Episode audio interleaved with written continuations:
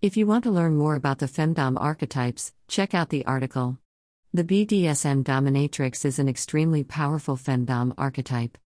BDSM dominatrix A dominatrix is a woman who psychologically dominates a submissive partner. She may also utilize erotic humiliation and other forms of control. This type of professional is often hired to work with people who have fetishes, need a partner, or want to explore sexuality. To become a dominatrix, you'll need to learn a variety of skills, including how to read body language.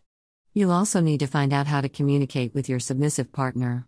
The dominatrix role isn't as easy as it sounds, so be prepared to take some time. Getting started as a BDSM dominatrix is an excellent way to discover your own inner strength, as well as explore a new realm of fantasies. However, if you're a first timer, you might be a bit nervous. Here are some tips to help you overcome that initial nervousness. It's important to get started right. One of the first steps you should take is to enroll in a BDSM class. Not only will you learn the basics of BDSM, but you'll also learn about sanitation and safety. After that, you can begin training with more experienced subs. Your initial training will vary, depending on how long you've been in the industry and what experience you already have. Some subs train for months or years before they become a full time dominatrix. For beginners, it's best to focus on learning the basic skills and then experimenting with other things as you go. As you begin to explore BDSM, you'll want to develop your own safe word. This should be a word that you wouldn't normally use in a public setting, but one that you feel comfortable using with your submissive partner. Once you've established a safe word, it will be easier to experiment with your nonverbal cues. One of the most crucial skills you need to master as a dominatrix is reading your submissive's body language. That means you'll have to spend a lot of time watching your sub's body language as she tries to communicate with you. If your partner is stiff and uncomfortable, you'll want to adjust your movements. When she begins to loosen up, you can try a variety of safe gestures. These include blinking, tapping twice, or a specific sequence of moans. In addition to reading your sub's body language, You'll need to watch for signs that she's becoming frustrated. If she tries to leave, you can try a task, like re establishing submission. Remember to respect her wishes. Don't let the fear of being dominated by a woman hold you back. There are a number of professional dominatrices out there who specialize in working with both male and female clients. Unlike most prostitutes, these women aren't out to take advantage of their slaves. They're paid to be inflict pain and pleasure on their subjects. Learning to be a dominatrix can be a fulfilling experience, but it's worth putting in some effort to ensure you're safe in this environment.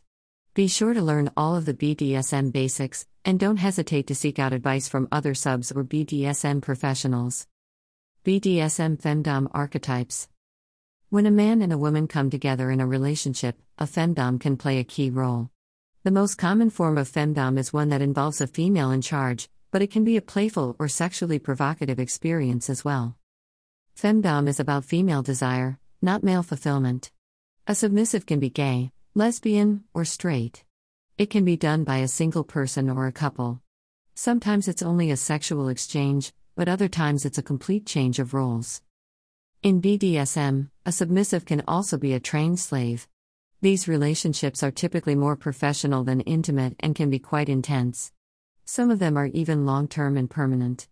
Other times, a slave may settle into a certain place and never be moved. BDSM play can be a lot of fun, but it can be heavy and dangerous. That's why the BDSM community is so full of powerful archetypes. One of these is the daddy archetype. This is more of a specific archetype than the others.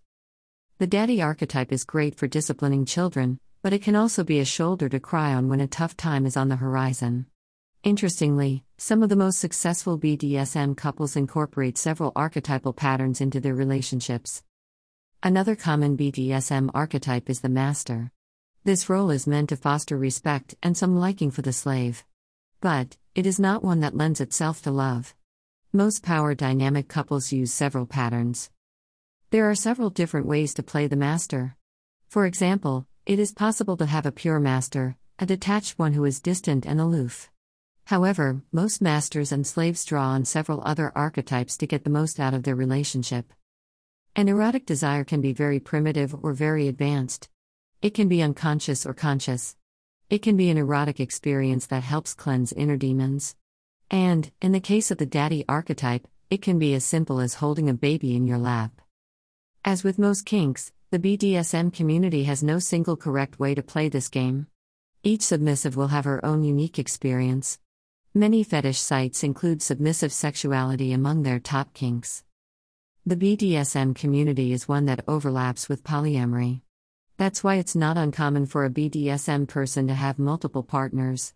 While there are no right or wrong ways to play, there are some general rules to follow. Using a chastity device is a good rule of thumb. Chastity devices are usually made of a lock and a lockable hand restraint. Getting consent is a big deal in BDSM play. Consent is given after trust and communication are established. The trainer and owner of a relationship can set boundaries for the trainee and send them to another trainer or owner. Professional dominatrix. A good dominatrix knows how to apply the right amount of pain to the right type of client.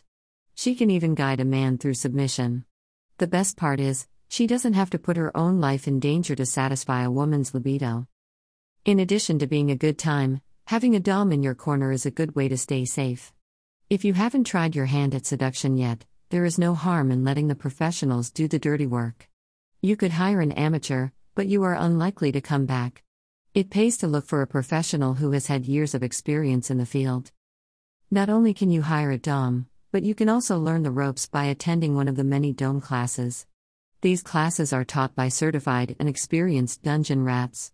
At a minimum, you'll learn about the Naughty and Nice Club, as well as a few of the lesser known tricks of the trade. After a couple of weeks of lessons, you'll be ready to enter the fray and dominate the local sex scene. As you might expect, you'll have to shell out a few bucks to do the trick, but the experience is totally worth the price. While the majority of Dome members are tourists, there are plenty of long term dwellers who are more than happy to provide some quality service. Some of the more dedicated members have been in the business for as long as they can remember. They take pride in their work and are willing to do it for as long as it takes. Of course, a Dom of the appropriate caliber will likely command a price ranging from a few hundred dollars to a few thousand.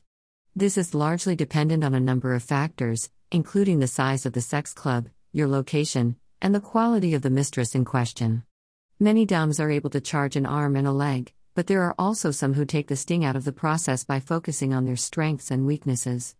By choosing the right DOM, you can guarantee a great time that you'll never forget. To make the experience as enjoyable as possible, look for a dominatrix that knows her stuff.